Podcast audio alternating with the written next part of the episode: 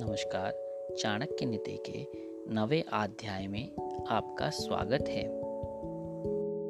अपनी खुराफात पर अपने अच्छे व्यवहार से मात करना चाहिए।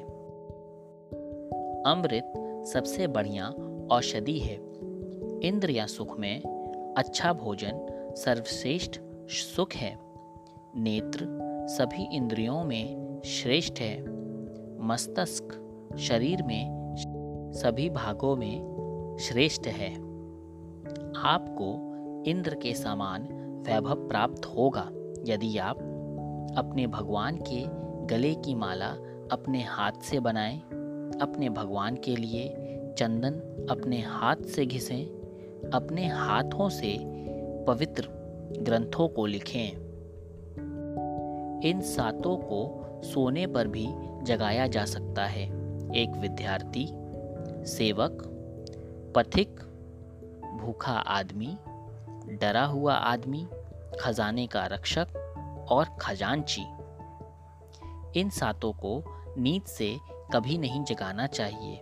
सांप, राजा, बाघ, डंक करने वाला कीड़ा, छोटा बच्चा, दूसरों का कुत्ता और मूर्ख।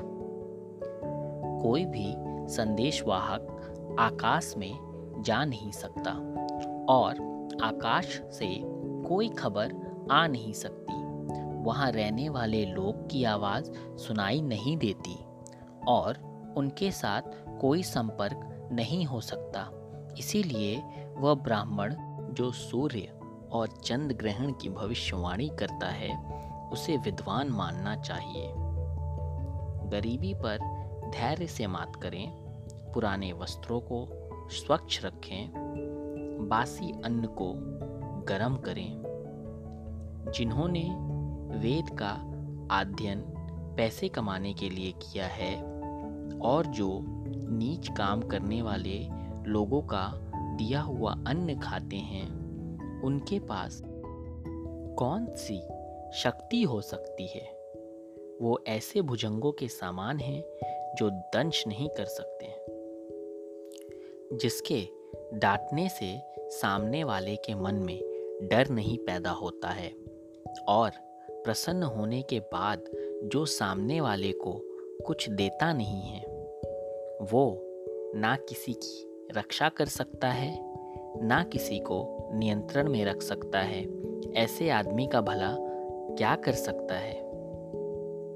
तात, यदि तुम जन्म, मरण के चक्र से मुक्त होना चाहते हो तो जिन विषयों के पीछे तुम इंद्रियों की संतुष्टि के लिए भागते फिरते हो, उन्हें ऐसे त्याग दो जैसे तुम विष को त्याग देते हो। इन सबको छोड़कर, हे तात, तितीक्षा, ईमानदारी का आचरण, दया, सुचिता और सत्य का अमृत पियो।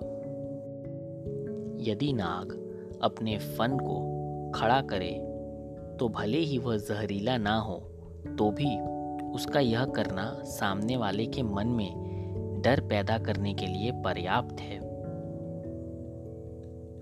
वो कमीने लोग जो दूसरों की गुप्त खामियों को उजागर करते हैं, उसी तरह नष्ट हो जाते हैं, जिस तरह कोई सांप चीटियों के टोली में जाकर मारा जाता है। शायद किसी ने ब्रह्मा जी को यह सलाह नहीं दी कि सृष्टि के निर्माण के समय स्वर्ण को सुगंध प्रदान करें, गन्ने के झाड़ को फल प्रदान करें, चंदन के वृक्ष को फूल प्रदान करें, विद्वान को धन प्रदान करें और राजा को लंबी आयु प्रदान करें। सुबह उठकर दिन भर जो दाव आप लगाने वाले हैं, उसके बारे में सोचें। दोपहर को अपनी माँ को याद करें, रात को चोरों को ना भूलें।